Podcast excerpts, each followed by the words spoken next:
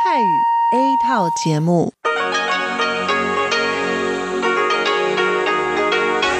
ที่นี่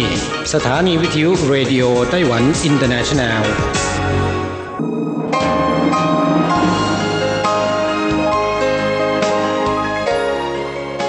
กลับมาฟังขณะนี้ท่านกำลังอยู่กับรายการภาคภาษาไทยเรดิโอไต้หวันอินเตอร์เนชันแนลหรือ RTI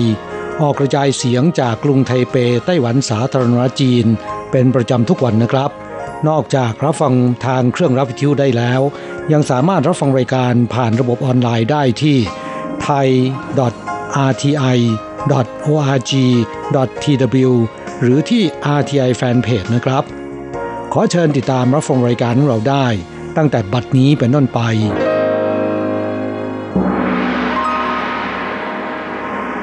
สวัสดีครับผู้ฟังที่รักและคิดถึงทุกท่าน กระผมอโศกศรีจันทร์พร้อมกับคุณอัญชันกลับมาพบกับผู้ฟังอีกเช่นเคยนะครับ ในช่วงของสโมสรผู้ฟัง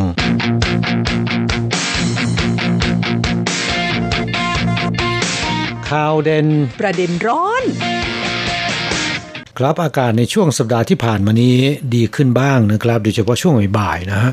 มีฝนตกลงมาทำให้ชุ่มฉ่ำ แม้นจะลดอุณหภูมิลงไปได้ไม่มากนะครับ แต่ก็ดีกว่าเยอะนะ ค่ะ ความร้อนรุ่มนั้นรู้สึกว่าจะทุเลาลงบ้างนะคะ อย่างไรก็ดีค่ะ ในช่วงเดือนกรกฎาคมของทุกปีที่ผ่านมานั้น จะมีไต้ฝุ่นเกิดขึ้นนะคะ บางปีนี้โอ้โหมาถี่มาก แต่ปีนี้ปรากฏว่าห่างแล้วก็หายไปเลยนะคะ ครับอย่างที่ผู้เชี่ยวชาญเขาอ่าคาดการไว้ เป็นเรื่องจริงนะครับว่าค่ะเดือนกรกฎาคมปีนี้ ไม่มีพายุไต้ฝุ่นก่อตัวในมหาสมุทรแปซิฟิกแม้แต่ลูกเดียว ถือว่าทำลายสถิติในประวัติศาสตร์ตั้งแต่มีการบันทึกไต้ฝุ่นเป็นต้นมานะฮะ และคงต้องรอดูกันว่า สิงหาคมนี้จะมีไต้ฝุ่นหรือยังนะคะครับ ผ่านจากเรื่องอากาศไปแล้วเนี่ยมาดูเรื่องของโรคภัยไข้เจ็บกันบ้างโอ้ยสัปดาห์ที่ผ่านมานี้ประเด็นฮอตที่สุดก็เห็นจะได้แก่คนงานไทยกลับจากไต้หวันติดเชื้อโควิด -19 นะคะ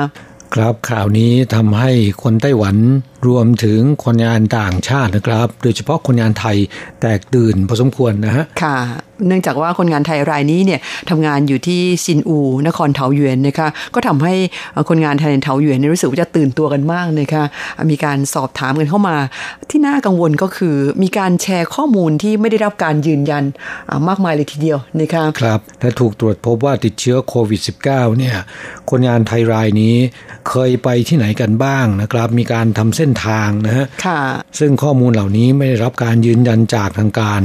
อ่าถือว่าเป็นข้อมูลปลอมนะฮะค่ะ ซึ่งในไต้หวันนั้นเขามีกฎหมายควบคุมเรื่องของการอ่าแชร์ข้อมูล หรือว่าเผยแพร่ข่าวปลอมนะคะโดยจะมีโทษปรับสูงสุดถึง 3 ล้านเหรียญไต้หวัน เพราะฉะนั้นเพื่อนผู้ฟังของเรานะคะต้องระมัดระวังอย่าแชร์ข้อมูลที่อ่าไม่ได้รับการยืนยันนะคะ ทางที่ดีแล้วควรจะติดตามข้อมูลจากรายการของเรานะคะดิฉันไม่ได้อวดอ้างว่าของเรา เนื่องจาก RTI เป็นสถานีวิทยุกระจายเสียงแห่งชาติของไต้หวัน เพราะฉะนั้นข้อมูลของเรานั้นเป็นข้อมูลหรือว่าเป็นประกาศของศูนย์บัญชาการควบคุมโรคของไต้หวันนะคะเป็นข่าวและข้อมูลที่กรองแล้วนะครับ หน้าที่นี้ก็ขอให้เพื่อนผู้ฟังที่อยู่ในไต้หวัน ได้รับทราบว่า อย่าได้วิตกกังวลนะค่ะจงทำตามหลักการป้องกันโรคอ่าซึ่งง่ายๆนะครับก็คือไปไหนมาไหน สวมใส่หน้ากากอนามัยหมันล้างมือ หลีกเลี่ยงไปในสถานที่มีคนแออัดนะครับ แค่นี้ก็สามารถที่จะป้องกันตัวได้แล้วนะฮะค่ะ และไม่ต้องตื่นตระหนกจนเกินไปนะคะ เนื่องจากว่าณเวลานี้เนี่ยผลการตรวจของผู้ที่สัมผัสใกล้ชิด อย่างเช่น เพื่อนในโรงงานเดียวกันกับคนงานไทยรายนี้เนี่ยก็พบว่าอ่าผลการตรวจนั้นเป็นลบทั้งหมดนะคะแสดงว่าก็ไม่ได้เกิดการระบาดอย่างที่ห่วงกังวลกันแต่อย่างใดค่ะ เหตุที่มีการตื่นตระหนกเนื่องมาจากว่าไต้หวันไม่มีการพบผู้ป่วยที่ติดเชื้อในประเทศมาเป็นเวลาร้อยวันแล้วนะครับค่ะเกินกว่า 3 เดือนแล้วนะฮะค่ะจู่ๆมีข่าวนี้ขึ้นมาก็ทำให้ผู้คนตื่นกลัวกันว่า มีการระบาดในประเทศมีการระบาดในชุมชนกันหรือไง แต่ผู้คนส่วนใหญ่ก็มีความมั่นใจว่าในไต้หวันปลอดภัยนะครับค่ะอ่าดังจะเห็นได้จากช่วงวันหยุดเนี่ยมีคนไปท่องเที่ยวตามสถานที่ต่างๆ มากมายอ่าเพราะว่าในขณะนี้ยังไม่สามารถไปท่องเที่ยวต่างประเทศได้นะครับอ่าเนื่องจากต่างประเทศนั้นสถานการณ์โควิด -19 กำลังบานปลายและยังไม่สามารถควบคุมได้นะครับค่ะบางประเทศนั้นดูเหมือนทวีความรุนแรงขึ้นนะคะอย่างเช่น อินโดนีเซียแล้วก็เวียดนามเป็นต้น เพราะฉะนั้น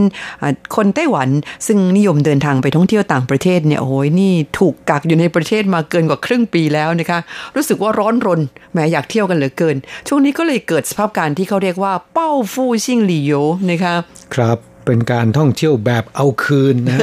คือก่อนหน้านี้ไปท่องเที่ยวในประเทศไม่ได้ และขณะนี้ไม่สามารถไปท่องเที่ยวในต่างประเทศได้ ก็เลยเที่ยวแบบเอาคืนในประเทศซะเลยนะฮะ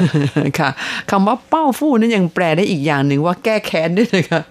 แก้แค้นที่ไม่ได้ไปเที่ยวต่างประเทศอะไรทำนองนั้นนะคะก็เลยกลายเป็นว่าสถานที่ท่องเที่ยวในไต้หวันตอนนี้นี่โอ้โหช่วงวันหยุดเนี่ยปรากฏว่านักท่องเที่ยวเต็มไปหมดแออัดนะคะโดยเฉพาะเกาะเล็กๆ รอบนอกของไต้หวัน ซึ่งมีอยู่หลายเกาะที่เป็นสถานที่ท่องเที่ยวที่โด่งดัง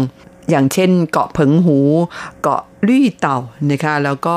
เกาะหลานอีรวมไปจนถึงเกาะจินเหมือนด้วยนะคะตอนนี้ก็มีนักท่องเที่ยวแทบจะล้นเกาะก็ว่าได้ คนแห่ไปเที่ยวเกาะต่างๆ เหล่านี้มากมายถึงขนาดนี้เนี่ยปรากฏว่าเกิดอะไรขึ้นคุณทราบไหมคะอืม แน่นอนนะเมื่อคนเยอะนะครับ เศษขยะการใช้ไฟฟ้าและความไม่เป็นระเบียบเรียบร้อยนะครับ มันย่อมเกิดขึ้น ค่ะ สัปดาห์ที่ผ่านมามีข่าวว่าเกาะเพิงหู คนทะลักเข้าไปเที่ยวกันมาก จนน้ำจืดไม่พอใช้ขัดแคลนอย่างหนักนะคะครับปกติก็ขาดแคลนอยู่แล้วเนื่องจากว่าเพิงหูอยู่ไกลพอสมควรเขาใช้วิธีการกลั่นน้ำจืดใช้กันเองภายในเกาะนะคะเมื่อก่อนเนี่ยนักท่องเที่ยวไม่ค่อยเยอะเท่าไหร่มันก็พอใช้ แต่ตอนนี้ทะลักเข้าไปมากกว่าปกติหลายเท่าตัว เพราะฉะนั้นตอนนี้น้ำจืดขาดแคลน แล้วก็รถที่ให้นักท่องเที่ยวเช่าเนี่ยก็ไม่พอนะคะเห็นบอกว่า เดี๋ยวนี้คนในเกาะเพิงหูเนี่ยขอให้ที่บ้านมีรถเถอะเอามาให้เขาเช่าหมด เพราะว่านักท่องเที่ยวไปเที่ยวกันแล้วเนี่ยก็จะเช่ารถขับเที่ยว หรือว่าเช่ามอเตอร์ไซค์ขี่เที่ยวกัน ตอนนี้ก็ไม่พอนะคะแล้วก็ที่เกาะลี่เต่ามีปัญหาหนักเรื่องของขยะล้นเกาะ ครับ คนไปเที่ยวจำนวนมาก ข่าวบอกว่าจำนวนนักท่องเที่ยวมากกว่าจำนวนประชากรของเกาะลุยเต่าประมาณ 10 เท่าตัวนะ ฟังดูน่ากลัวนะคะ เพราะฉะนั้นขยะล้นเกาะค่ะ ตอนนี้ใช้วิธีการแก้ปัญหาด้วยการขอให้นักท่องเที่ยวเนี่ยนะคะ ไปเที่ยวกันแล้วขากลับเนี่ยให้หิ้วขยะ กลับมาที่ฝั่งไต้หวันคนละหนึ่งถุง นักท่องเที่ยวส่วนใหญ่ก็ให้ความร่วมมือนะคะ แต่ว่ามันก็หิ้วได้ไม่มากนะคะ เพราะฉะนั้นขยะยังเป็นปัญหาอยู่ แล้วก็ที่เกาะหลานอยูซึ่งก็เป็นเกาะท่องเที่ยวที่น่าสนใจมากเกาะหนึ่งบอกว่าตอนนี้เนี่ยไฟฟ้าโอ้โหใช้กันหนักมากปริมาณการใช้ไฟฟ้าเนี่ยสูงมาก เป็นประวัติการจนเกิดเหตุไฟฟ้าดับนะคะครับในยามที่ไม่มีนักท่องเที่ยว ผู้คนก็บ่นบ่นกันนะครับ แต่ว่าบทจะมีนักท่องเที่ยวเนี่ยมันมีมากเกินไปนะก็เป็นเรื่องของความสมดุลนะครับ อีกเรื่องหนึ่งที่อยากจะนำมาเล่าให้ฟังก็เป็นเทคโนโลยีใหม่นะฮะคิดว่าสามารถนำไปใช้ที่ประเทศไทยได้นะครับ เพราะว่าเมืองไทยประสบกับปัญหานี้มาก เรื่องของการเผาฟางข้าว แล้วก็ต่อสั่งเศษวัสดุทางการเกษตรนะครับ ในไต้หวันเนี่ยโดยเฉพาะที่เมืองซินจูเถาหยวนและเหมียวลี่ ใช้โดรนที่ควบคุม โดยระบบ AI สอดส่องการเผาฟางข้าว เผาขยะทางการเกษตร ลดมลภาวะทางอากาศนะครับเรื่องการเผาป่า เผาเศษวัสดุทางการเกษตรเนี่ยที่เมืองไทยค่อนข้างจะรุนแรงนะฮะจนทำให้ฝุ่นละอองทางอากาศ ฟุ้งกระจาย และเป็นอันตรายต่อสุขภาพของผู้คนนะครับสำหรับในไต้หวันเนี่ยปลายเดือนกรกฎาคม เป็นช่วงที่เข้าสู่ฤดูเก็บเกี่ยวข้าวของไต้หวันนะครับ แม้นจะมีกฎหมายห้ามเผาฟางข้าว ต่อสั่งและก็เศษวัสดุทางการเกษตร โดยมีโทษปรับตั้งแต่ 1,200 ถึง 100,000 เหรียญไต้หวัน และหากเป็นโรงงานเผาขยะสร้างมลภาวะทางอากาศ จะมีโทษปรับตั้งแต่ 1 0 0 0 0 0 ถึง 5 ล้านเหรียญไต้หวันนะครับ แต่ก็ยังมีเกษตรกรในชนบทบางราย ซึ่งโดยมากจะเป็นเกษตรกรสูงอายุนะครับ ยังคงแอบเผาวัสดุเกษตรทำให้เกิดมลภาวะทางอากาศที่ผ่านมานะครับ ใช้เจ้าหน้าที่สอดส่อง แล้วก็ส่งเสริมไม่มีการแจ้งความนำจับ แต่สำหรับเกษตรกรที่อยู่ในชนบทไกลๆไม่ค่อยได้ผลเท่าไหร่นัก ดังนั้นตั้งแต่ 2 ปีที่แล้วนะครับเมืองเหมียวลี่ซึ่งเป็นเมืองเกษตรทางภาคเหนือ ค่อนไปทางภาคกลาง แล้วก็ในนครเทาหยวน เริ่มใช้เทคโนโลยีโดรน หรืออากาศยานไร้คนขับนะครับ มาตรวจสอบการเผาเศษขยะบนพื้นที่เกษตร โดยโดรนสามารถส่งข้อมูลที่เป็นภาพถ่าย รวมถึงพิกัดขึ้นไปเก็บไว้ในคลาวนะครับ ให้เจ้าหน้าที่สามารถตรวจสอบข้อมูลได้ โดยใช้เจ้าหน้าที่เพียงหนึ่งสองคน นั่งอยู่ในห้องทำงาน ก็สามารถตรวจสอบพื้นที่ในรัศมีทำการได้แล้วนะครับว่ามีที่ไหนบ้างที่มีการเผาขยะนะฮะโดยในปี 2561 กองอนุรักษ์สิ่งแวดล้อมเมืองเหมียวลี่ ใช้โดรนตรวจพบและลงโทษผู้เผาเศษขยะกลางแจ้ง สร้างมลภาวะทางอากาศไปแล้ว 32 ราย ปี 2562 ตรวจพบ 55 รายและครึ่งแรกของปีนี้นะครับ ตรวจพบ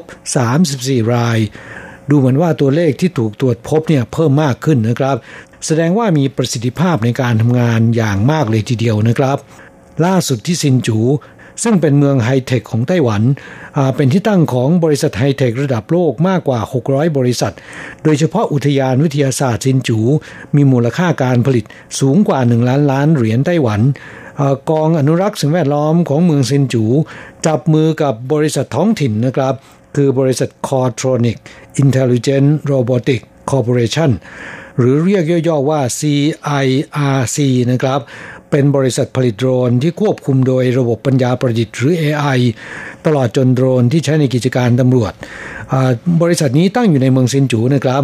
ใช้โดรนที่ควบคุมโดยระบบปัญญาประดิษฐ์หรือ AI บินตรวจตราการสร้างมลภาวะ ไม่ว่าจะเป็นการเผาเศษขยะกลางแจ้ง ในพื้นที่เกษตรหรือโรงงาน รวมถึงปล่อยน้ำเสีย สามารถตรวจได้ทั้งนั้นนะครับมีรัศมีทำการไกลถึง 40 กิโลเมตร โดยไม่ต้องใช้คนควบคุม ตั้งพิกัดให้บินไปตามเส้นทางที่กำหนดได้โดยอัตโนมัติ เมื่อตรวจพบจะถ่ายภาพและส่งข้อมูล พร้อมพิกัดเข้าไปในคลาว เพื่อให้เจ้าหน้าที่ตรวจสอบได้โดยทันทีนะครับกราบผู้ฟังเทคโนโลยีโดรนและ AI ขณะนี้กำลังมาแรงนะครับ สามารถใช้งานในหลากหลายด้าน เฉพาะด้านการเกษตร ในไต้หวันนิยมใช้โดรนที่ควบคุมโดยระบบ AI อย่างมาก ไม่ว่าจะเป็นการดูปริมาณธาตุอาหารในดิน การประเมินผลผลิต การพ่นยาฆ่ามาแมลงพ่นปุ๋ย หรือโฮอร์โมนบำรุงไม้ดอกไม้ผล ไปจนถึงการจัดการทรัพยากรธรรมชาติ การติดตามการเผาขยะ ไฟป่า การหาปริมาณเนื้อไม้ หรือการระบุชนิดพันธุ์พืช ซึ่งสามารถทำได้อย่างรวดเร็วประหยัดเวลาแม่นยำมากขึ้น และที่สำคัญคือมีต้นทุนต่ำกว่า ใช้แรงงานทั่วไปนะครับ อย่างไรก็ตามสำหรับในไต้หวันการใช้งานโดรน จะต้องสอบใบอนุญาตควบคุม หากไม่มีถือว่าผิดกฎหมายนะครับ ค่ะก็เป็นความคืบหน้าอีกแง่มุมหนึ่งของไต้หวันนะคะซึ่งน่าสนใจทีเดียว พูดถึงเรื่องนี้แล้วนึกไปถึงปัญหาไฟป่าที่ทางภาคเหนือของไทยนะคะก็ไม่ทราบว่ามีการนำเอาเทคโนโลยีประเภทนี้ไปประยุกต์ใช้หรือเปล่านะคะครับก็น่าจะนำไปใช้กันได้นะฮะค่ะเพื่อนผู้ฟังที่ติดตามรับฟังรายการในวันนี้นะครับ หากว่ามีข้อมูลการใช้โดรนที่ประเทศไทย อาจจะเขียนจดหมายมาเสนอมาเล่าให้ฟังก็จะขอบพระคุณเป็นอย่างยิ่งนะครับ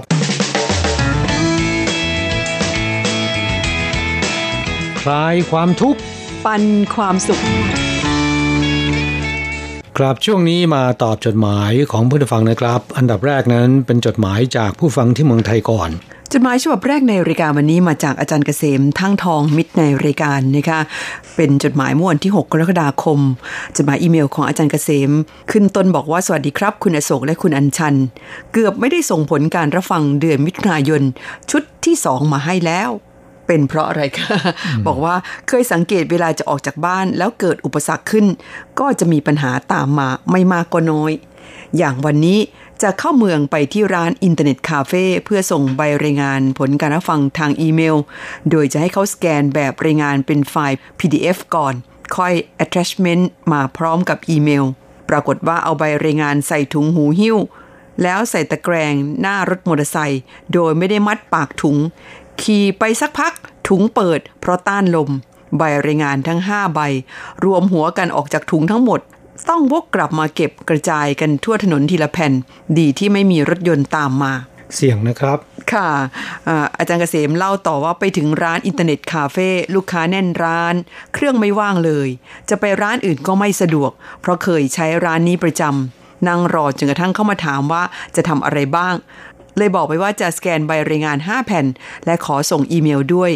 ปรากฏว่าสแกนขาวดำแทนที่จะสแกนสีเหมือนที่ผ่านมา และยังส่งไปในเครื่องในสุดของร้าน ที่ยกเครื่องไว้สูงเก้าอี้ แทบจะปีนขึ้นไปนั่ง พอส่งอีเมล hotmail.com โดยใช้ Google Chrome หาให้ เครื่องดันฟ้องว่าคุณแอบอ้างใช้เมลคนอื่น ให้ขอรหัสเข้าเมลอีกครั้ง ก็เลยต้องไปเปลี่ยนเข้า outlook.com จึงส่งมาได้ เขาเรียกว่า คุณนั้นชงชงลำบากยากเข็นจริง ๆ นะครับค่ะอุปสรรคเยอะจริง ๆ นะคะ ไม่ทราบอาจารย์เกษมตอนออกจากบ้านนี่จิ้งจกทักหรือเปล่า ไม่ได้ดูเลิกดูยามก็ขอขอบพระคุณอาจารย์เกษมเป็นอย่างมากนะครับ ที่อุตส่าห์ฝ่าอันตรายไปส่งถึงที่ร้านอินเทอร์เน็ตนะครับ ฟังจากที่อาจารย์เล่าเนี่ย แสดงว่า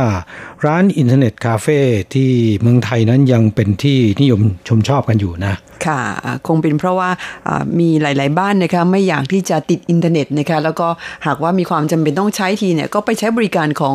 ร้านอินเทอร์เน็ตคาเฟ่เอานะคะจากเรื่องนี้เคยสอบถามอาจารย์เกษมทาง Messenger นะครับว่าสนนราคาในการไปสแกนแล้วก็ส่งอินเทอร์เน็ตเนี่ยเขาคิดกันยังไงนะฮะค่ะอาจารย์เกษมก็เล่าให้ฟังว่ามันอ่าแล้วแต่บุคคลนะ ถามว่ายังไงครับ ถ้าเป็นเท่าแก่เนี้ยคิดแผ่นละสิบาท โอ้ทำไมแพงจังเลยคะ อันนี้แค่สแกนเท่านั้นนะครับ ค่ะ ถ้าเป็นเท่าแก่ผู้ชาย คิดแผ่นละห้าบาทอ่าลูกสาว คิดแผ่นละสี่บาทโอ้โหลูกชายแล้วก็ลูกจ้างทั่วไปคิดแผ่นละสองบาทงั้นต้องรอตอนลูกจ้างอยู่เท่าแก่ไม่อยู่ค่อยเข้าไป แต่แบบนี้นี่ถ้าเป็นในไต้หวันเนี่ยนะคะ สงสัยโดนชาวบ้านก็ฟ้องแน่ว่าอ่าราคาไม่เหมือนกันเลยนะคะผิดระเบียบ ในไต้หวันนั้นที่ฉันเคยไปใช้บริการสแกนของร้านสะดวกซื้อนะคะ ซึ่งเอ่อเจ้าไหนก็มีบริการหมดเขามีทั้งซีร็อกแล้วก็สแกนอ่าโดยมากก็แผ่นละสามเหรียญถ้าเป็นขาวดำนะคะ จากที่อาจารย์เกษมเล่ามาให้ฟัง ก็ทำให้เรารู้สึกเกรงใจ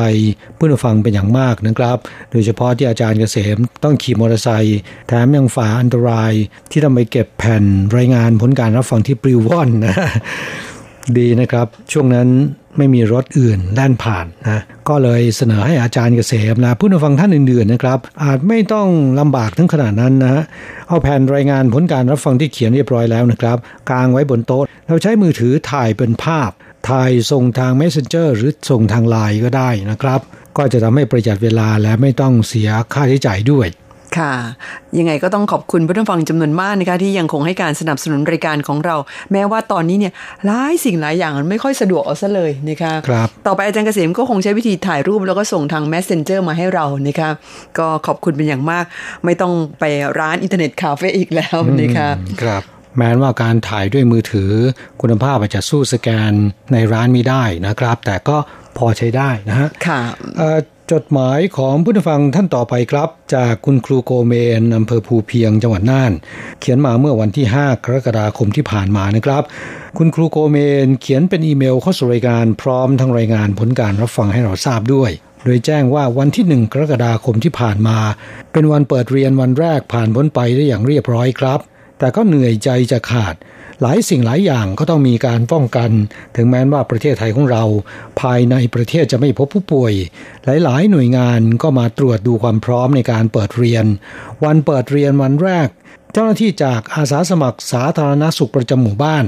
หรือเรียกสั้น ๆ ว่าอสม มาถึงโรงเรียนก่อนครูเวรประจำเสียอีก โดยทำหน้าที่วัดอุณหภูมิ กดเจลล้างมือให้ทั้งครูนักเรียนผู้ปกครอง ครูเวรประจำวันทำหน้าที่บันทึกสถิตินักเรียน ตรวจสอบคัดกรองนักเรียนที่มีไข้ หรือไม่ได้นำเอาหน้ากากอนามัยมาโรงเรียน ผมก็ต้องลงไปช่วยหน้าประตูโรงเรียนเนื่องด้วยไม่มีครูเวรไปช่วยเปิดประตูรถโดยสาร ให้เด็กนักเรียนลงจากรถ รถก็ติดอยู่หน้าโรงเรียนมาก ก็ทำเพื่อทุกคนครับอำนวยความสะดวกให้ทุกคน ถึงแม้ว่าจะไม่ใช่เวรประจำวันของผม การทำความดีเนี่ยมันทำให้เรามีความสุขนะครับ ถึงแม้ว่าพอถึงเวรของผม จะไม่มีครูท่านอื่นก้าวเท้าออกมาช่วยก็ตาม ขณะที่ผมโบกรถ พานักเรียนข้ามถนนแทนจราจรที่มักจะไม่มาบ่อยๆในช่วงเช้าก่อนเจ็ดโมงครูหลาย ๆ ท่าน คงจะยังไม่ตื่นกระมังค่ะ กราบก็ขอแสดงความนับถือในความเอาใจใส่ และก็ความรับผิดชอบของคุณครูโกเมนนะครับค่ะโรงเรียนที่มีครูดีๆ แบบนี้เนี่ยผมถือว่าเป็นความโชคดีของเด็กนักเรียนนะค่ะและในจดหมายคุณครูโกเมนเล่าถึงอาสาสมัครสาธารณสุขประจำหมู่บ้าน หรือเรียกสั้นๆ ว่าอสมตำแหน่งนี้รู้สึกว่าจะไม่ค่อยคุ้นหูกันเท่าไหร่นะครับค่ะแสดงว่าเราทั้งสองเนี่ย จากเมืองไทยมานานแล้วนะฮะแล้วก็ไม่เคยได้กลับไปที่เมืองไทย เพราะฉะนั้นไม่รู้ว่ามีหน่วยงานนี้ ดิฉันรู้จักแต่อบตค่ะผมรู้จักแต่ผู้ใหญ่บ้าน และจากสภาพการตรวจคัดกรองรวมทั้งการฆ่าเชื้อ ด้วยเจลล้างมือ ในวันเปิดเรียนของโรงเรียนเนี่ย สามารถดูออกได้ว่าเมืองไทยก็ให้ความสำคัญกับเรื่องนี้เป็นอย่างมากนะครับมีความระมัดระวังกลัวว่าสถานการณ์การระบาดของโรคเนี่ยมันจะปะทุขึ้นอีก นี่เป็นนิมิตหมายที่ดีนะครับ จดหมายของคุณครูโกเมนฉบับนี้บอกว่า แต่ผมก็เคยชินกับสิ่งเหล่านี้แล้วครับ เอาเป็นว่าการรับส่งนักเรียนเรียบร้อยดีครับ จะมีแต่เพียงครูเวรที่มาสาย ไม่มาทำหน้าที่ของตนเอง ไม่สวมหมวกนิรภัยขณะที่ขับขี่ ไม่สวมหน้ากากอนามัย ไม่ยอมให้สแกนอุณหภูมิ สิ่งเหล่านี้เป็นแบบอย่างที่ไม่ดีต่อเด็ก จนถูกเจ้าหน้าที่อนามัยตำหนิ ค่ะ ครับ เป็นคุณครูก็ควรจะต้อง ทำเป็นแบบอย่างเป็นตัวอย่างที่ดีของเด็กนะฮะค่ะและการเป็นแบบอย่างเป็นตัวอย่างที่ดีของเด็กนั้น คุณครูต้องทำด้วยตนเอง ดีกว่าที่จะไปสอนให้เด็กว่าต้องทำอย่างโน้นอย่างนี้นะครับค่ะก็อย่างที่คนจีนเรียกกันว่าเซินเจ้านะครับซึ่งก็หมายถึงการทำตนให้เป็นแบบอย่างแก่เด็กจะได้ผลกว่าการใช้วิธีบอกกล่าวสั่งสอนด้วยคำพูดนะคะหรือที่ภาษาจีนเรียกว่าเยียนเจ้านะครับ คุณครูโกเมนเล่าให้ฟังต่อไปว่า ส่วนการเรียนการสอน นักเรียนประถมสลับวันมา โดยแบ่งครึ่งจากเลขที่ ชั้นมัธยมมาทุกวันผู้อำนวยการสอนในห้องประชุมใหญ่ โดยให้นักเรียนชั้นม .2 ม .3 ไปเรียนด้วยกัน ห้องที่มีไมค์ขยายเสียงก็ไม่มีปัญหาสำหรับห้องผู้อำนวยการ แต่ว่าห้องของครูน้อยแย่เลยครับ ใส่หน้ากากอนามัยสอนหนังสือนักเรียนไม่ได้เลย เสียงไปไม่ถึง นักเรียนฟังไม่ชัด ผมก็ต้องถอดหน้ากากอนามัยออกมาหลายครั้ง เพื่อให้เด็กนักเรียนได้เห็นการออกเสียงที่ชัดเจน พูดกันจริง ๆ บอกว่าการสอนอาทิตย์แรกเนี่ย ผมไปไม่ถูกเหมือนกัน ปรับขบวนยุทธไม่ทันเลยครับเพราะว่าต้องสอนตั้งแต่ป .1 ไปจนถึงม .3 จำนวน 30 คาบสอน เด็กเล็ก กับเด็กโตการสอนเนี่ยต่างกันมาก เสาร์อาทิตย์นี้คงต้องปรับวิธีการสอนใหม่ หนังสือภาษาจีนก็ไม่มีงบประมาณจัดซื้อให้ด้วย เป็นการสอนที่ยุ่งยากมากสุดในชีวิตนะครับบอกว่าเรียนไปเรียนมาเด็กนักเรียนก็ถอดหน้ากากอนามัยออก เพราะอากาศมันร้อนหายใจลำบากนะ ปัญหาสารพัดเลยครับ แต่ในท้ายที่สุดเราก็ต้องอยู่แบบวิถีใหม่ให้ได้ ทุกอย่างจะผ่านพ้นไปด้วยดี เราต้องแก้ปัญหาอย่างมีสติและมีเหตุผลเหมือนกับที่พระท่านสอนไว้นะครับ ค่ะ ก็คงต้องใช้ความอดทนนะคะ อย่างที่คุณครูโกเมนบอกว่าเด็กๆทนร้อนไม่ไหว สุดท้ายต้องถอนหน้ากากออก อันนี้ที่ฉันเห็นใจนะครับเพราะว่า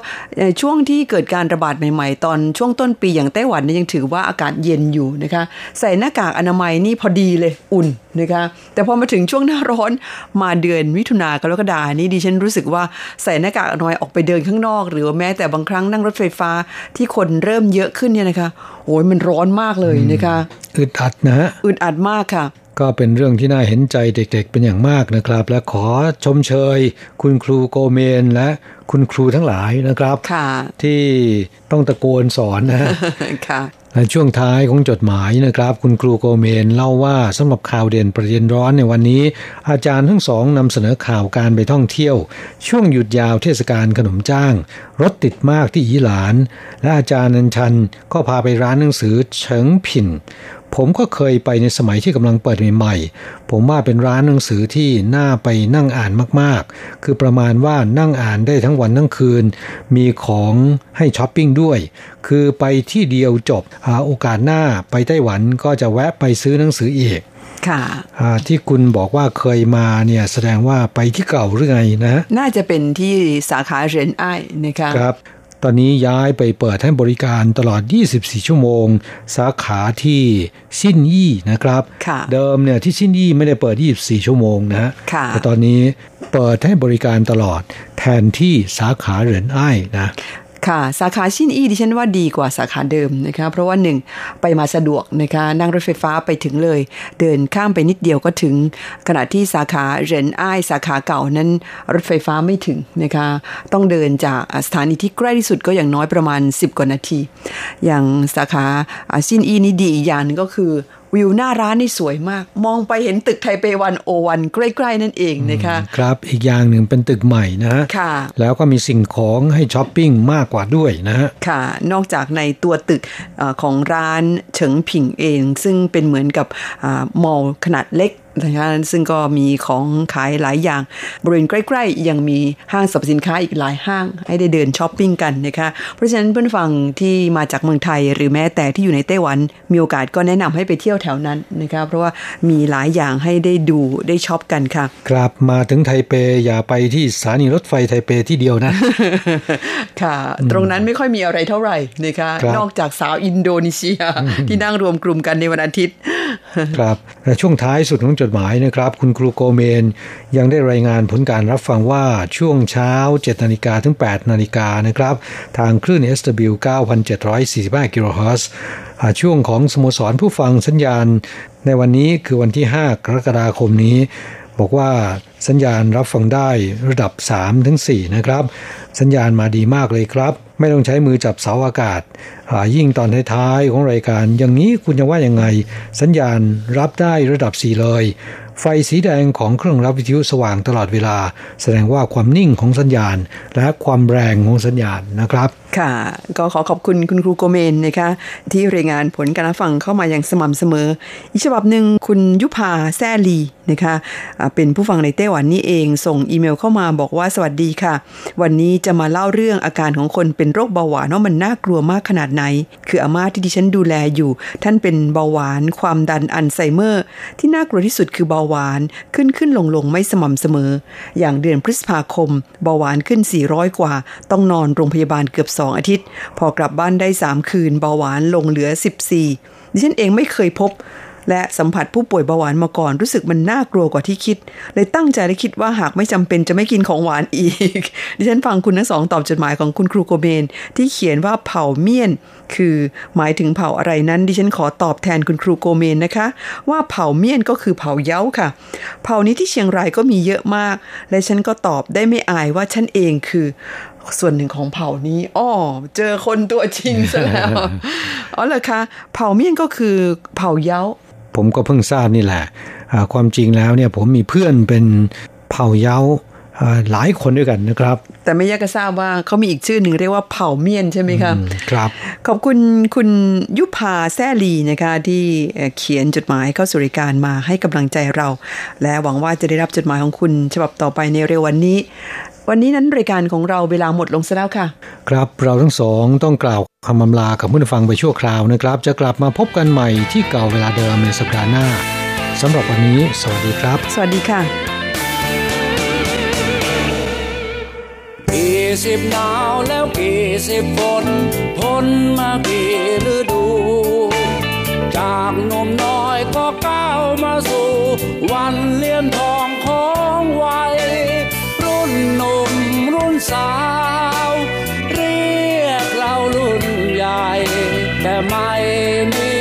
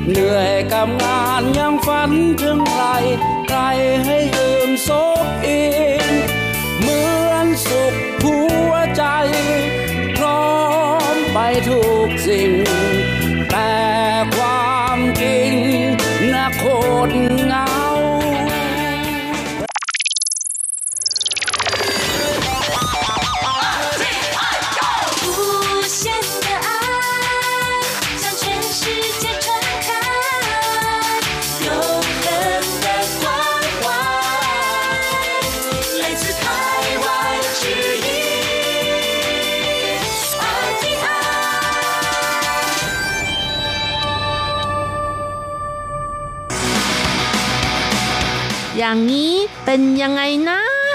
อ๋อ อย่างนี้เหรอ ลูกค้าใช้ช้อนส่วนตัว ควักชิมไอติมในถัง ทางร้านต้องทิ้งไอติม 8 ถัง มูลค่า 8,000 เหรียญไต้หวัน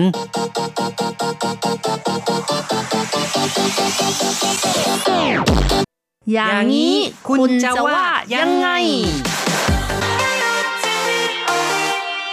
คุณผู้ฟังที่รักครับ พบกันอีกแล้วในอย่างนี้คุณจะว่ายังไงนะครับ ผมแสงชัยกิตติภูมิวงศ์ค่ะดิฉันรจรัตน์ยนต์สวรรค์ค่ะครับ ในครั้งนี้เราจะคุยกันถึงเรื่องของไอติมในถัง แต่ว่ามีคนไปตักชิมกันนะครับแหมฟังแล้วก็สะอิดสะเอียนขยะแขยงจังเลยนะครับอ๋อตักชิมนี่ไม่เป็นไรถ้าใช้ช้อนกลาง หรือว่าตักออกมาใส่ในถ้วย แต่ว่านี่ตักชิมก็คือ เอาช้อนส่วนตัวไปตักชิมแล้วก็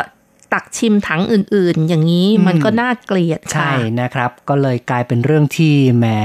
คนอื่นเห็นแล้วก็รู้สึกว่าคงจะขยะแขยงกันละเรื่องนี้เป็นเหตุการณ์เกิดขึ้นที่เมืองซินจูนะครับ คุณผู้ฟังรู้จักซินจูกันหรือเปล่าเอ่ยค่ะซินจูก็เป็นเมืองลมนะคะ ได้ชื่อว่าเป็นเมืองลม เพราะว่าที่นี่ลมแรงมากเลยค่ะ ครับ ซินจูนั้นเป็นเมืองที่อยู่ทางภาคเหนือของไต้หวันนะครับ ภาคเหนือใกล้จะถึงกลางแล้วนะครับ คือจากซินจูลงไปก็จะเป็นไถจงที่อยู่ทางภาคกลาง และซินจูนี้ก็เป็นเมืองที่มีความสำคัญในฐานะเป็นที่ตั้งของนิคมอุตสาหกรรมวิทยาศาสตร์ครับ ค่ะ แล้วก็มีไอทีต่างๆ ตั้งอยู่ที่นี่นะคะ ไม่ว่าจะเป็นบริษัทคอมพิวเตอร์หรืออะไรก็อยู่ที่นี่ค่ะ ถือว่าเป็นเมืองที่เจริญด้านเศรษฐกิจ แล้วก็มีอุทยานวิทยาศาสตร์แห่งชาติซินจูใช่ไหมคะ ใช่ครับ ก็คือนิคมอุตสาหกรรมวิทยาศาสตร์ที่แสงชัยได้บอกไปละนะครับ ก็นับว่าเป็นเมืองที่มีความสำคัญในด้านเทคโนโลยี นอกจากนี้ก็ไม่ทิ้งการเกษตรนะครับ ที่นี่ก็มีผลไม้อร่อย นั่นก็คือซื่อจือหรือว่าลูกพับจีนนั่นเองค่ะครับซึ่งเป็นลูกพับหวานนะคะ มีทั้งแบบหวานแล้วก็ออกฝาดฝาดๆนิดนึง แต่ว่า ลูกพับหวานนี้อร่อยมากเลยทีเดียวค่ะ ครับ เพราะฉะนั้นเนี่ยในช่วงที่ใกล้จะถึงฤดูหนาวเขาก็จะมีการเก็บลูกพับกัน แล้วก็จะตากนะครับในช่วงฤดูหนาว และก็จะอาศัยลมที่พัดแรงมากของเมืองซินจู ที่ได้รับฉายาว่าเป็นเมืองแห่งลม ใช้ลมเหล่านี้ในการพัดแล้วก็ ทำให้ลูกพับเนี่ยนะครับแห้งก็เป็นการตากแห้งโดยใช้แสงแดด แล้วก็ใช้ลมในการช่วยพัดด้วยนะครับค่ะ นอกจากนี้แล้วที่นี่ก็ยังมีชื่อเสียงด้านการผลิตหมี่หุ้นนะคะ รู้จักหมี่หุ้นไหมคะหมี่เฟินค่ะ ก็ใช้ลมในการตากด้วยนะคะครับหมีเฟินหรือว่าบีฮุนเนี่ยนะครับก็เป็นอาหารยอดนิยมอย่างหนึ่งของชาวจีนก็ว่าได้นะครับ เชื่อว่าในกลุ่มในหมู่ที่มีชาวจีนอยู่นั้น ก็จะมีอาหารประเภทบีฮุนนี้อยู่ด้วยนะครับ คุณผู้ฟังที่เดินทางไปซินจูก็จะเห็นร้านขายหมีเฟินหรือว่าบีฮุนเหล่านี้อยู่ริมทาง หลายแห่งทีเดียว เรียกว่าสามารถแวะชิมกันได้ โดยเฉพาะเขาก็จะขายกับลูกชิ้นหมูด้วย ที่ภาษาจีนเรียกกันว่าก้งหวันทังนั่นเองค่ะครัก็บถือว่าอร่อยนะคะ เป็นอาหารขึ้นชื่อของเมืองซินจู นอกจากนี้แล้วที่เมืองซินจูก็ยังมีสถานที่ท่องเที่ยวหลายแห่งที่มีชื่อเสียงอย่างเช่นพิพิธภัณฑ์เกี่ยวกับเครื่องแก้วทั้งหลายนะคะครับแล้วก็ยังมีสวนสัตว์สวนสนุกอีกด้วยค่ะ ใช่นะครับ คนที่ไปซินจูนั้นยังชอบไปรับประทานอาหารอร่อยๆที่ ศาลเจ้านะครับเฉิงหวังนะคะก็คือเอ่อเจ้าพ่อหลักเมืองนั่นเองค่ะ ใช่นะครับ ในย่านนั้นก็จะเป็นศูนย์กลางที่มีอาหารหลากหลาย ให้ไปรับประทานไปชิมกันได้ล่ะ คุณผู้ฟังครับเป็นนั้นว่าเราก็ได้แนะนำซินจูให้รู้จักพอสังเขปล่ะต่อไปเราก็มาฟังเนื้อหาเกี่ยวกับข่าวสังคมกันครับ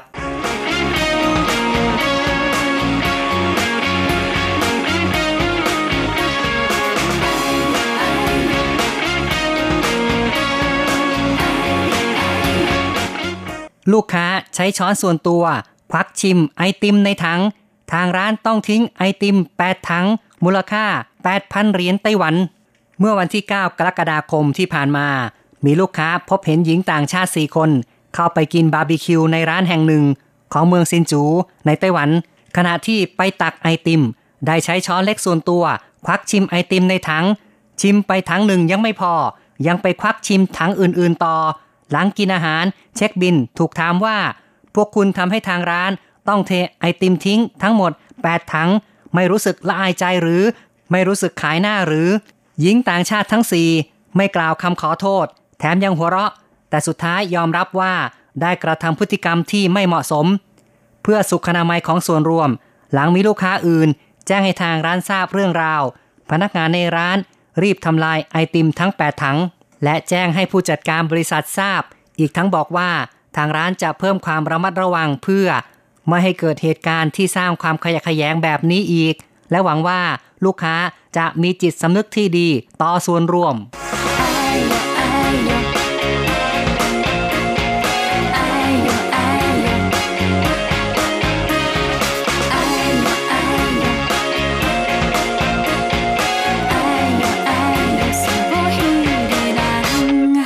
ฟังเรื่องนี้แล้ว เชื่อว่าคุณผู้ฟังหลายคนก็คงจะมีความเห็นเหมือนกันละว่าเป็นพฤติกรรมที่ไม่เหมาะสมนะครับสำหรับการนำเอาช้อนส่วนตัว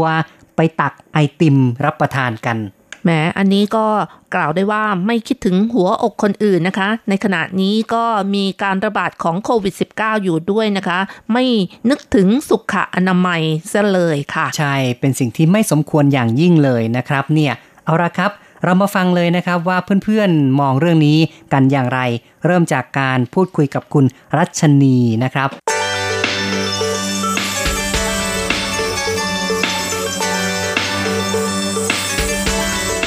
อ่าในมุมของลูกค้าก็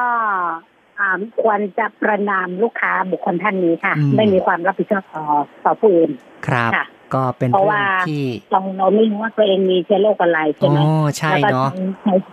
นะครับอ่าแล้วการที่ตัวเองทำแบบเนี้ยก็เหมือน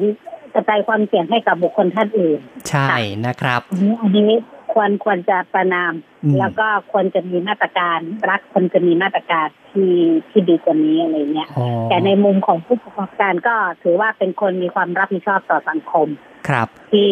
ไม่ไม่เห็นแก่อ่ากำไรของร้านโดยไม่คำนึงถึงความปลอดภัยของลูกค้าผู้อื่น ตรงนี้ควรจะยกย่องอืมครับแล้วก็ค่ะก็ถืปอระมาณนี้ค่ะถือว่าเอ่อในส่วนของลูกค้านี่ขาดความรับผิดชอบอย่างมากเลยนะ ยิ่งในช่วงนี้ก็มีการระบาดของโควิด -19 นี่ก็น่ากลัวเนาะค่ะนะครับ เป็นค่ะช่องทางในการที่จะเกิดการระบาดได้เพิ่มขึ้นซะด้วยครับค่ะ ปกตินี่คุณรัชนีใช่ชอบรับประทานไอศไอศครีมที่ขายตามร้านอย่างร้านสุกี้หรือว่าร้านร้านบาร์บีคิวอย่างอย่างนี้ไหมครับชอบค่ะชอบค่ะ ก็โดยปกติก็ใช้ช้อนที่เขาทางร้านกำหนดให้อยู่แล้วอืมค่ะก็จะมีที่เขาให้ควักเป็นเอ่อคล้ายๆกับเป็นช้อนกลมๆใหญ่ ๆ นะครับใช่ไหมใช่ครับค่ะที่ตักไอติมโดยตรงใช่ค่ะอืมนะครับ ก็เราก็ปฏิบัติเพื่อป้องกันไม่ให้ผู้อื่นมา ติดเชื้อโรคละนะครับ ก็ถือว่าเป็นสิ่งใช่ที่ทุกคนควรจะมีความรับผิดชอบร่วมกันละนะครับ ก็ใช่ค่ะอยากจะถามต่อว่าเอ่อไอศกรีมในไต้หวันนี่คุณรัชนีชอบไหมเอ่ยรสชาติอะไรชอบที่สุดครับชอบค่ะชอบวานิลาค่ะชอบเอาวานิลาวานิลาเนาะครับวานิลาสตรอเบอรี่ค่ะนะครับถ้าเกิดว่าเอ่อไม่ได้เป็นของฟรีนี่ปกติจะไปซื้อมาทานบ้างไหมครับ ไอศกรีมอะอ๋อ ก็ซื้อเซเว่นอะไรอย่างเงี้ยอืมแล้วแต่แล้วแต่มันอ่าแล้วแล้วแต่โอกาสค่ะ บางครั้งก็อยากจะกินก็ไปซื้อไม่อยากกินก็ไม่ได้ไม่ได้ไม่ได้ซีเรียสอะไรครับ คงไม่ได้ซื้อบ่อยมากนะครับค่ะอืมแล้วแต่เออนานๆทีขัดหวานทีเออไปเติมหน่อยอะไรอย่างเงี้ยครับ เวลาที่ไปรับประทานตามร้านอาหารอย่างนี้นะครับ คุณรัชนีจะระวังเรื่องสุขอนามัยอย่างไรบ้างหรือเปล่าครับ ก็ก็พยายามอ่า เอ่อเขาแต่ละร้านเขาจะมีอ่าแอลกอฮอล์สำหรับล้างมือแล้วก็อืมใช้ทำความใช่ช่วงนี้เนาะล้างในช่วงนี้นี่ก็ใช่ก่อนเข้าร้านนี่ก็ต้องปฏิบัติตามระเบียบ บางที่ก็จะมีการวัดอุณหภูมินะครับ ต้องล้างมือนะครับ แล้วก็ค่ะเวลาเข้าไปทานนี่ถ้าเป็นบุฟเฟ่ต์เป็นอะไรนี่ก็ควรจะต้องอืมใส่ใจนิดนึง อย่าได้ไปค่ะใช้มือมือจับก็ไม่ได้เนาะนะครับค่ะ บางคนดีนี่ดีแหมที่สุดก็คือดีที่สุดคือทำกินเองช่วงนี้อยู่ในช่วงรักษาการการยังไม่เจอวัคซีนก็คือไม่ควรไปไหน ครับ ก็ก็คือพยายาม save ตัวเองให้ดีที่สุด หลังจากที่เจอวัคซีนอันนั้นนะครับค่อยค่อยว่ากันค่ะใช่ประมาณค่ะค่ะ ครับหลีกเลี่ยงการไปร้านอาหาร แล้วก็ทำอาหารรับประทานเองน่าจะเป็นหนทางที่ดีนะครับใช่ค่ะ ครับ ก็ขอบคุณเนาะที่คุยกับเรานะครับ ค่ะด้วยความยินดีค่ะครับสวัสดีครับค่ะสวัสดีค่ะ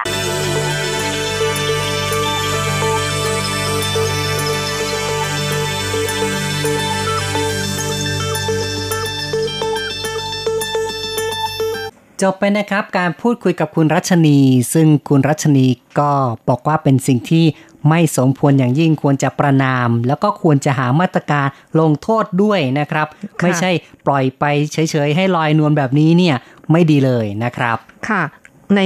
ข่าวก็บอกว่าเป็นชาวต่างชาติที่พูดภาษาจีนไม่ค่อยจะสื่อกันไม่ค่อยจะรู้เรื่องเท่าไหร่นะคะ ก็เลยไม่ลงโทษมั้งนะนะครับแหมเหมือนกับว่าเขาก็มาจากต่างประเทศก็เลยได้รับสิทธิพิเศษแหม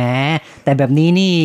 ก็จะทำให้เขาเคยตัวหรือเปล่านะเนี่ยนะครับ ค่ะ อย่างน้อยเกิดเหตุการณ์อย่างนี้ขึ้นมาเขาก็คงคิดว่าเขาผิดอยู่แล้วล่ะค่ะ หวังว่าคราวต่อไปนี้คงจะไม่ทำอีกนะคะ ครับ เราก็คาดหวังอย่างนั้นล่ะนะครับ ต่อไปนะคะเราก็มาฟังความคิดเห็นจากคุณผู้ฟังทาง Facebook กันบ้างค่ะ ก็ตอบกันมาอย่างล้นหลามเลยนะคะ ส่วนใหญ่ก็เป็นการต่อว่านะคะ แล้วก็ถามมาอีกว่าเป็นชาติไหนนะคะ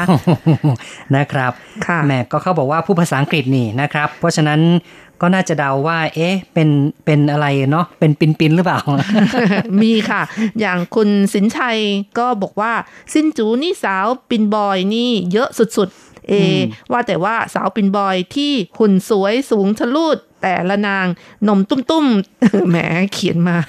แหม่นะครับ มาเขียนแบบตรงๆเลยนะเนี่ยนะครับค่ะอืมแล้วก็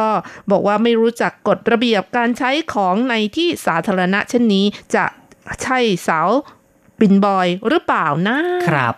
ก็เป็นไปได้เนาะเขาก็บอกว่าส่วนใหญ่แล้วเนี่ย ชาวฟิลิปปินส์ก็ชอบไปอยู่ซินจู มีจำนวนไม่น้อยเหมือนกัน เพราะ มีนิคมอุตสาหกรรมวิทยาศาสตร์ ซึ่งเอ่อก็นิยมว่าจ้างชาวฟิลิปปินส์เนื่องจากสื่อสารด้วยภาษาอังกฤษกันได้นะครับคุณศรีประภัยนะคะ ก็บอกว่าประจำค่ะ ก็คือไปรับประทานอาหารที่ร้านอย่างนี้เป็นประจำแต่เราก็หลีกเลี่ยงไม่กินไอศครีม ดื่มเครื่องดื่มอย่างเดียวอ๋ออืมนะครับ คือได้ฟังข่าวเรื่องนี้แล้วก็กลัวเนาะคงต้องหลีกเลี่ยงมั้งนะครับค่ะ ก็เป็นหูเป็นตา เวลาไปทานอะไรที่ไหนก็ถ้าเป็นของส่วนรวมเราก็ช่วยสอดส่องก็ดีเหมือนกันนะ ใช่นะครับ คือเจอสิ่งที่ไม่เหมาะสมก็ควรจะเตือนหรือว่าต้องบอกต้องพูดอะไม่งั้นก็คงจะทำให้เขาเกิดความรู้สึกว่าแหม้ฉันก็ทำตามใจฉันได้ ไม่ต้องเกรงใจใครนะครับ ค่ะ ถ้า ถ้าเกิดว่าเราไม่กล้าที่จะไปเตือนเขา เราก็แจ้งพนักงานที่ร้านก็ได้นะคะ อย่างรจรัตน์ก็เคยมีประสบการณ์นะคะ เคยเห็น โอ้นักท่องเที่ยวที่มาจากเวียดนามนะคะ ไปกินร้านชาบูชาบู ซึ่งร้านชาบูเนี่ยก็จะมีน้ำจิ้มหลากหลายนะคะ พวกน้ำซอสพวกพริกเอยพวกกระเทียมบดอะไรทั้งหลายใช่นะคะนะครับ แล้วก็ไม่มีการ ติดชื่อเป็นภาษาเอ่อเวียดนามหรือว่าภาษาไทย มีแต่ภาษาจีนนะคะ บางคนก็อ่านไม่ออกก็เลยเอาช้อนเนี่ยเอ่อที่เป็นช้อนกลางนะคะ เอามาซดเลยนะคะซดเสร็จแล้วก็ไปซดอืมเอ่ออันอื่นอีกโอ้โหอะไรอย่างนี้นะคะครับเห็นแล้วโอ้โห มันน่าขยะแขยงอืมก็ไปบอกเจ้าหน้าที่เขานะคะว่าเนี่ย คุณต้องเปลี่ยนแล้วนะ เพราะว่าโดนเขาซดมาแล้ว คนอื่นเขากินไปก็มีแต่เชื้อโรคอะไรอย่างนี้นะแหมคะคุณรสชาตินี่บรรยายว่าซดเลยนะ ก็ตักขึ้นมาซดอะคือชิมนะตักคะว่าแตะชิมดูนะครับ ก็ดูเหมือนกับซดค่ะครับคือซดนี่มันต้องกินคำใหญ่ ๆนะครับ แต่ว่าพวกซอสนี่คงซดไม่ไหวนะก็คือว่าเอามาสัมผัสกับลิ้นนะนะครับ มาลองชิมดูครับ ก็เป็นพฤติกรรมที่ไม่เหมาะสมเหมือนกันนะครับแหมไม่รู้ว่ารสชาติเป็นยังไง ก็ควรจะเอาช้อนเล็กๆเนี่ยนะครับ มาแบ่งตักแบ่งเทมาเข้ามา เพื่อ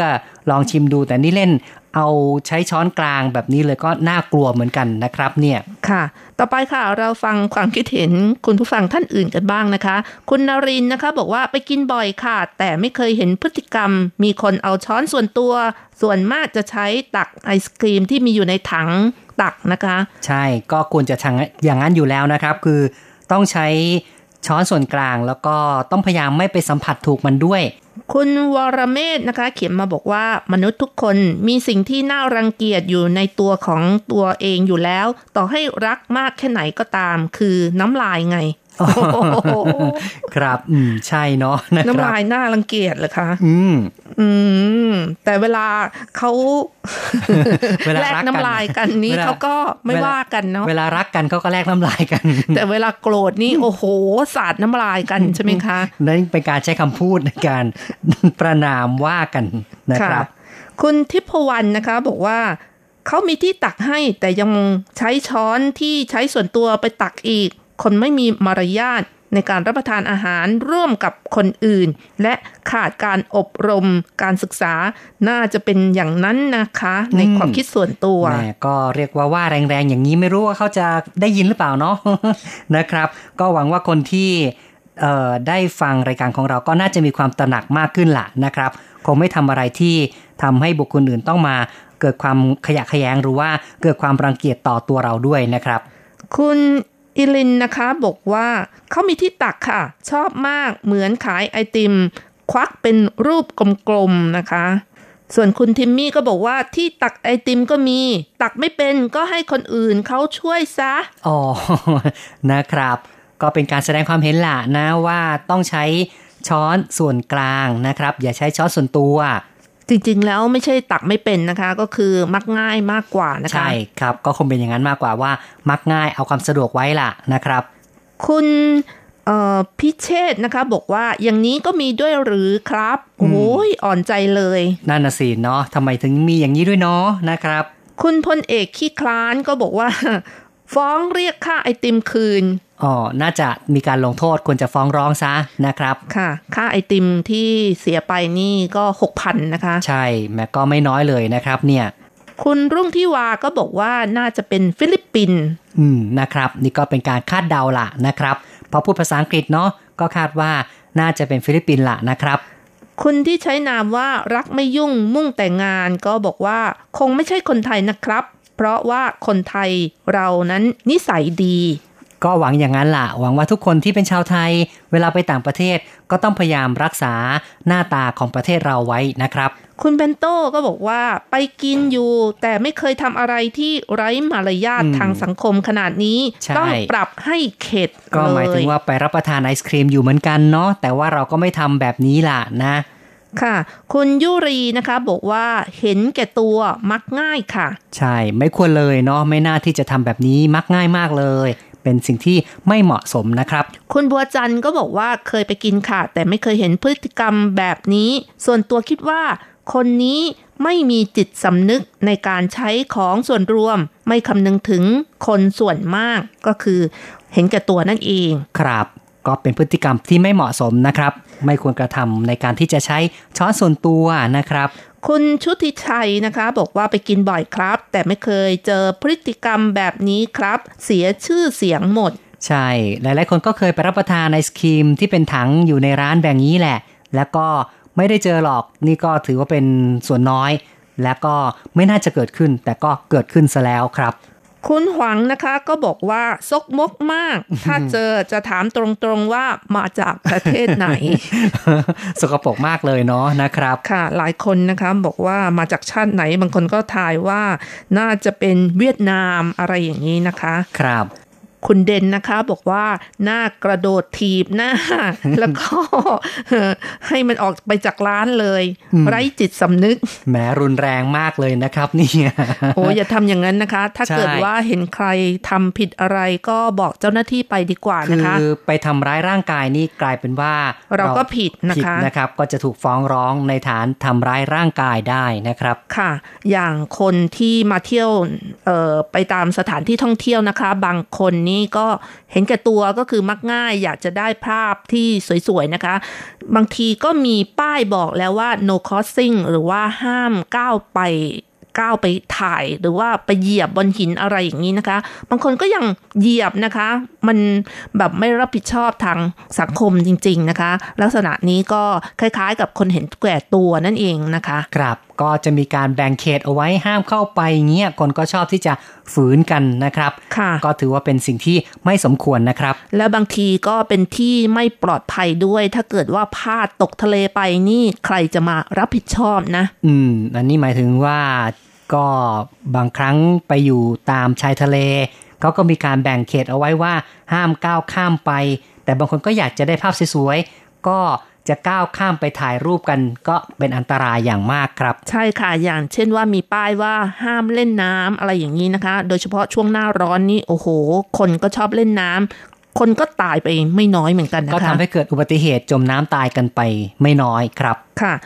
ต่อไปค่ะ คุณอาริยานะคะ เขียนมาบอกว่าคนมักง่ายไม่มีนิสัยเกรงใจผู้อื่น เห็นแก่ตัวไม่ดีเลยอืมก็ประนามมาอีกคนหนึ่งนะครับ ที่ค่ะไม่เห็นด้วยกับการกระทำแบบนี้นะครับ ซึ่งหลายๆ คนนะคะ ส่วนใหญ่ก็ประนามกันมาทั้งนั้นเลยค่ะ ใช่ไม่มีใครชอบหรอกนะครับ พฤติกรรมที่ว่า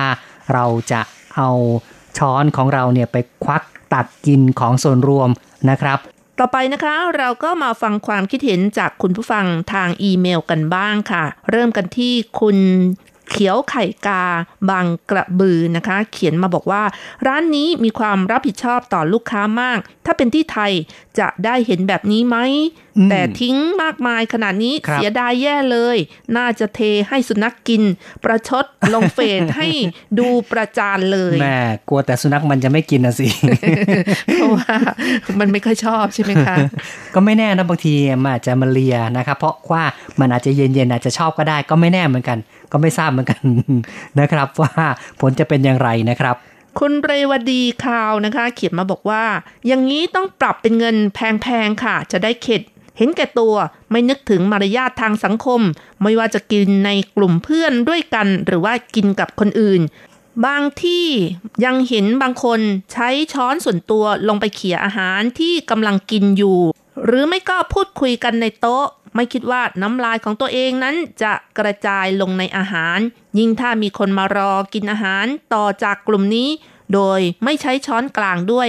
และคุยกันอีก เห็นแล้วทำให้ไม่อยากกินต่อเลย ครั้งนี้ต้องขอโทษนะคะ ที่แสดงความคิดเห็นยาวไปหน่อย ไม่เป็นไรนะครับ เราก็ยินดีที่จะออได้รับฟังแล้วก็อยากที่จะอ่านทุกความเห็นเนาะ ค่ะ คุณเรวดีก็ยังเขียนมาอีกบอกว่า แต่จริงๆแล้วก็อยากให้ปรับเป็นเงินเลยนะคะ ว่าจะได้เข็ดหลาบอะไรอย่างนี้นะคะ ควรจะลงโทษว่างั้นเถอะนะครับค่ะต่อไปค่ะ คุณกำดอนนะคะ เขียนมาบอกว่า ลูกค้ามีพื้นฐานและคุณภาพด้านพฤติกรรมทางกายและจิตใจ ทั้งดีและไม่ดี ทางร้านต้องหาวิธีแก้ไข หรือรับมือที่เหมาะสม อืม ครับ ก็ควรจะต้องวางมาตรการเอาไว้เพื่อป้องกันไม่ให้เกิดปัญหานี้ขึ้นมาครับ อาจารย์เกษมทั้งทองนะคะ เขียนมาบอกว่า หญิงต่างชาติสี่คน ใช้ช้อนเล็กส่วนตัว ควักไอติมในถัง รวม 8 ถัง ฟังแล้วคุ้นๆนะว่าชาติอะไร เพราะเคยได้ยินว่า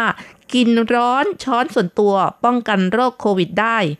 ไอติม 8 ถังมูลค่า 6,000 เหรียญไต้หวัน ต้องเททิ้งทั้งหมด แสดงว่าหญิงต่างชาติทั้ง4คน ควักไอติมกินเป็นคนแรก ๆ ใช่ไหม ถ้าเป็นคนท้าย ๆ มูลค่าคงไม่ถึง 6,000 เหรียญไต้หวัน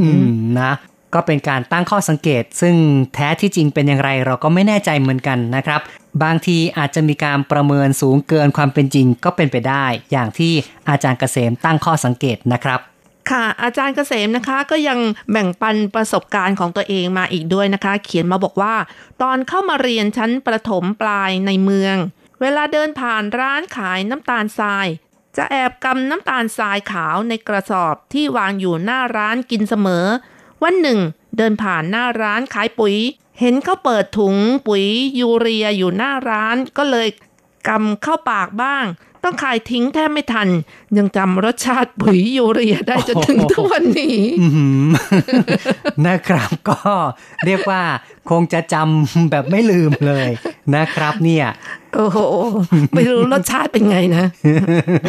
ก็ไม่ทราบเหมือนกันนะครับแสงชัยก็ไม่เคยรับประทานนะครับ แต่เคยได้กลิ่นนะคะ สมัยเด็กๆ เนี่ย เวลาใส่ปุ๋ยต้นยางนะคะ ก็จะมีกลิ่นแบบ อืฉุนมากใช่ไหมเอ่ยใช่นะครัค่ะบเพราะว่ามันมีไนโตรเจนอยู่เป็นจำนวนมากนะคะ ครับ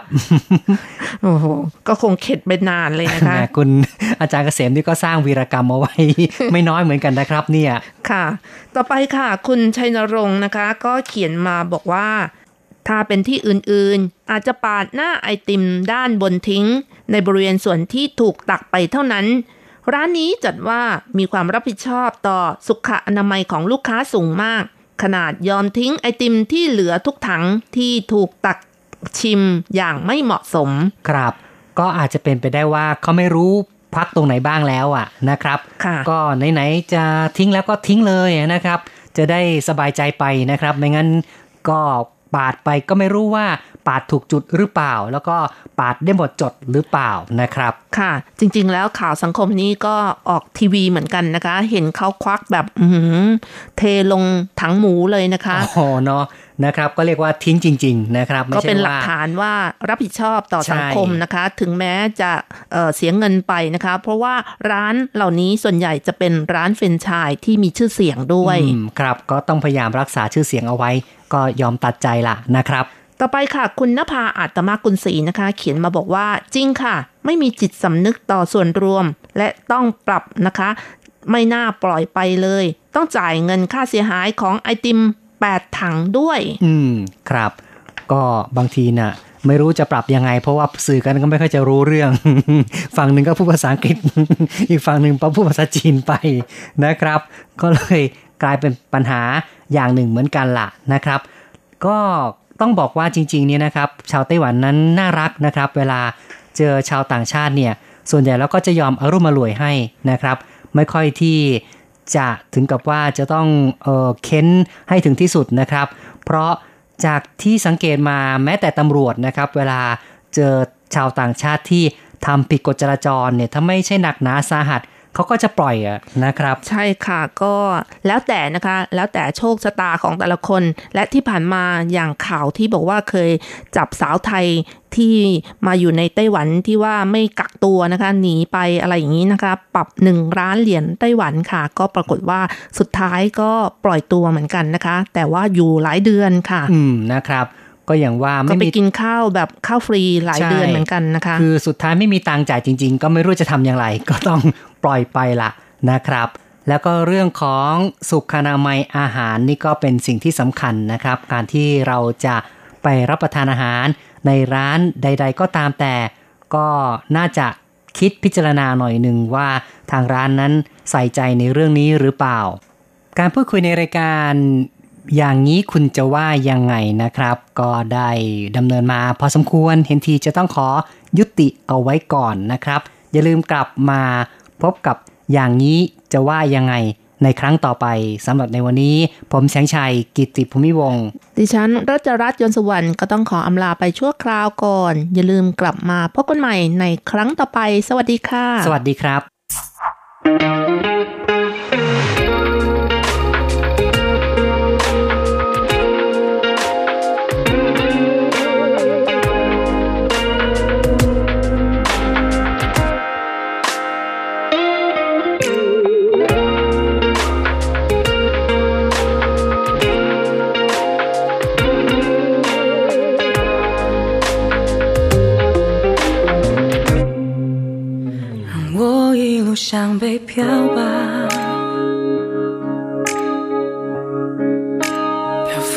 时间的